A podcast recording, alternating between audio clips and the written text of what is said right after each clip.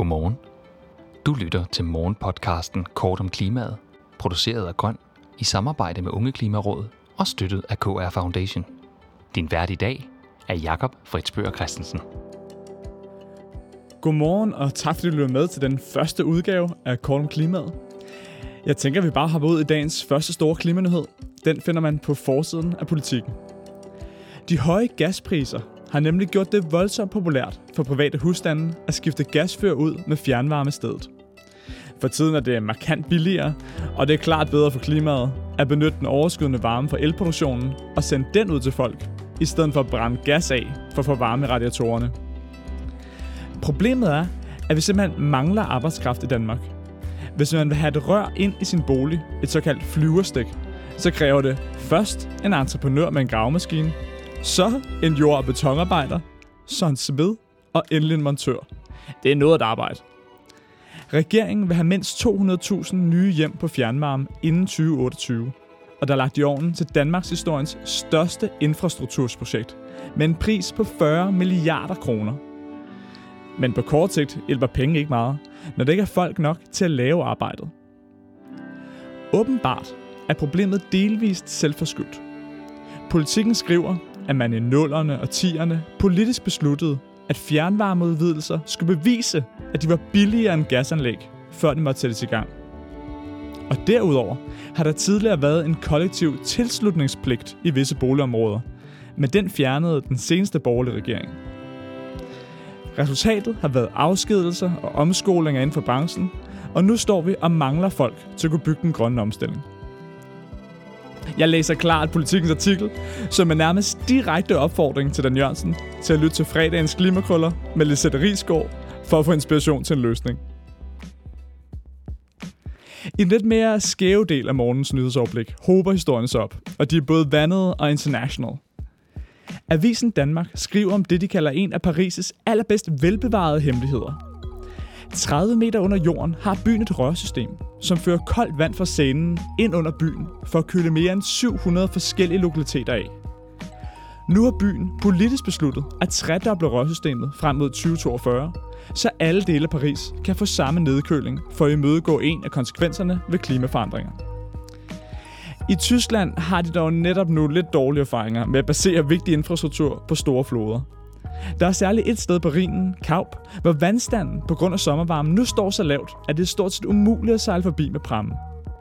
Politikken skriver, at Rhinen ellers er en af verdens vigtigste vandveje, hvor der sejles kul, olie, kemikalier og alt muligt andet gods mellem blandt andet Rotterdam, Antwerpen og Basel. Løsningen har i første omgang været at laste mindre gods på prammene, så de ikke stikker så dybt ned i vandet. Men så skal der jo flere pramme til at fragte godset, og dem er der stor efterspørgsel på, da mange fartøjer er sendt til Rumænien for at få korn ud af Ukraine. Alt i alt en presset situation. Jeg ved ikke, om det er decideret en feel-good story, men jeg vil forsøge at få stemningen lidt op. I USA har man i år mistet 23.000 kvadratkilometer skov. Og det er dobbelt så meget som i samme periode i 2021, og tre gange så meget som samme periode året før.